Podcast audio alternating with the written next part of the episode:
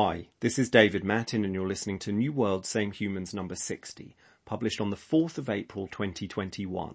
You can find the links included in this instalment and a link to the text version on the New World Same Humans article page where this podcast is embedded. So, let's go. This week, I go deep on an intriguing experiment that never was and what it tells us about the relationship between technology, climate change and politics in the 2020s. Last week I wrote about a remarkable experiment set to take place high above the small town of Kiruna in northern Sweden. Harvard University scientists working in partnership with the Swedish Space Corporation or SSC were to send a balloon 20 kilometers above the town. Once there it would spray a cloud of particulate calcium carbonate or chalk dust into the atmosphere.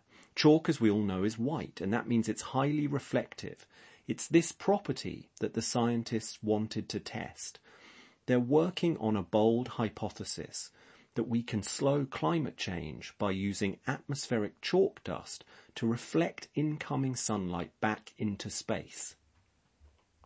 A few days ago, the experiment was cancelled the SSC gave way in the end to opposition from local people and the national green movement. Leaders of northern Sweden's indigenous Sami people, many of whom are semi-nomadic reindeer herders, opposed the test, and the president of the Swedish Society for Nature Conservation warned against the Harvard work and its underlying method, known as solar bioengineering. The technology was, she said, a false solution that dilutes focus from the necessary actions to reduce emissions. Bill Gates is helping to fund the team behind the aborted Kiruna test. The scientists are clear that solar bioengineering is not intended to replace the transition to clean energy. Their aim is to buy us more time to effect that transition. The team admit that this cancellation is a setback but they say they'll try to win over their critics in the coming months. It's a fascinating tale about a small band of creative scientists and the legitimate concerns of the wider public, and as such, it taps into a far broader picture on the relationship between science, climate, and politics in the 2020s. Safety concerns were primary when it came to the cancellation of the experiment at Kiruna. But criticisms of the Harvard researchers and of solar bioengineering generally go far deeper. At heart, they revolve around the belief that these kinds of interventions are a distraction. Critics say the idea that we can undo warming that's already happened will only encourage us to delay hard but necessary choices. Projects in climate tinkering, they maintain, probably won't work and may cause vast unintended harm. What we need to focus on is our addiction to fossil fuels and an outdated belief in the possibility of infinite growth. In this way, projects in solar bioengineering are facing one form of a criticism that's become popular in recent years. They are being called versions of technological solutionism.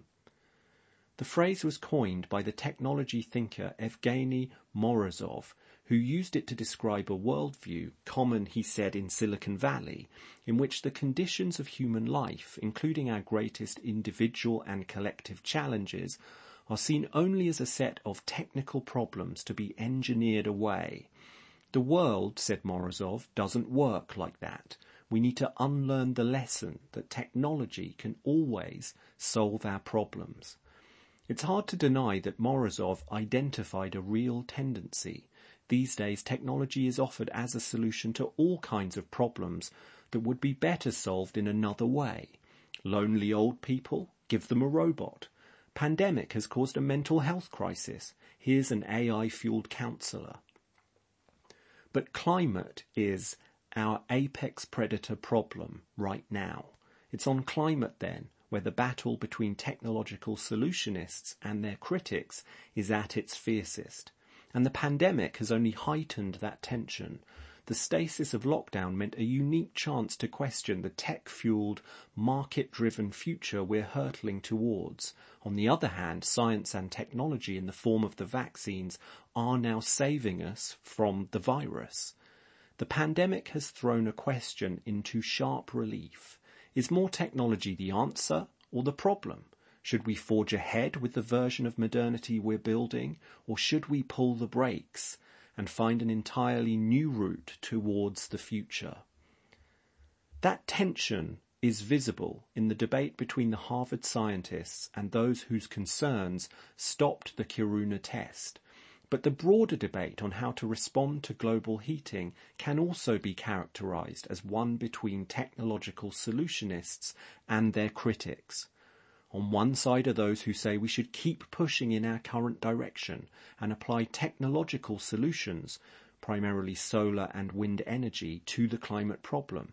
On the other are those who argue that if we, to, if we are to ameliorate warming, we must find a new path towards the future, one not predicated on endless economic growth and hyperconsumption. That debate came to fierce life this week via a Twitter thread from Oxford academic Max Roser, the economist behind the brilliant Our World in Data. And if you check back on the article page where this podcast is embedded, you can see that tweet. Roser believes that economic growth is a moral imperative. Without it, he says, billions in the world's poorest countries will remain in poverty. So we must decouple economic growth and carbon emissions. And that means clean energy technologies. If we can't achieve that decoupling, the future will be grim. The Twitter thread sparked a fierce argument. One of Roser's most prominent critics is the British economist Jason Hickel, an academic at the London School of Economics and author of the 2020 book Less is More, How Degrowth Will Save the World. Hickel and other degrowthers argue that on our current path, it's near impossible to transition away from fossil fuels fast enough to avoid catastrophic warming. And besides, they continue, if we transition to clean energy without fundamentally changing the nature and size of our economies, then we'll only use all that energy to destroy more forests, raise more methane producing livestock, throw away more plastic, and so further wreck the planet. According to Hickel then, a technology fueled shift to clean energy isn't the answer. Instead, we need a system wide course correction the industrialized nations of the global north should embrace degrowth, which means intentionally scaling back the size of our economies and the scope of our consumption. It's the only way to stop catastrophic climate change. So who's right? Technological solutions and planned degrowth are both sincere, coherent responses to the existential challenge posed by global heating. The economic arguments are highly contested. But here's the crucial point that is so often overlooked. When it comes to this debate, both sides tend to avoid the central question. That question is one of politics. Tech solutionists often talk as though the path they outline has no alternative, as though our ongoing march towards ever greater technology-fueled economic growth and consumption is inevitable. Meanwhile, degrowthers are often guilty of the kind of technocratic mindset they pin on the opposite side. Many of them advance a far-reaching program, banning advertising, a shorter working week, universal basic income, while saying little about the political challenge associated with such a course of action without addressing, in short, the human story. How do we get people to consent to those kinds of changes? The result is, paradoxically, something close to a form of solutionism, which treats global heating as a problem that can be solved by the implementation of a technocratic management program known as degrowth. Life, as Evgeny Morozov has pointed out, doesn't work like that. If we are to mount a meaningful response to our biggest shared challenge, we must come together to act. That is above all a political challenge. Conversations about technological solutions versus degrowth are necessary, but we must couple them with an equally big push to ignite a proper, adult, realistic conversation about the choices we face and the sacrifices we may need to make. Those on the technological solutions side could start by admitting that endless economic growth is not a law of nature. Other paths are possible. Meanwhile, degrowthers should be transparent with citizens of the global north about the lifestyle changes and risks associated with their plan. The global climate is a physical system that obeys scientific laws. The truths of climate change are what they are, regardless of what we believe about them. But our societies are not like that. They are comprised of people, people who must be listened to, convinced, cajoled, and inspired to act. The political challenge is huge. Right now, the public conversation is feeble. Any program intended to deal with the hard truths of climate crisis, whether it's one of technological innovation or planned degrowth, must address that reality too. One way to take a step forward, let's run some big, bold experiments designed to spark a proper debate about climate change. Let's ask how we redesign our democracies in order to encourage longer term thinking instead of an obsession with the next election cycle. In the 2020s, we need to redesign our public conversation around the greatest shared challenge we've ever faced Billionaires, get out your checkbooks. Thanks for listening this week.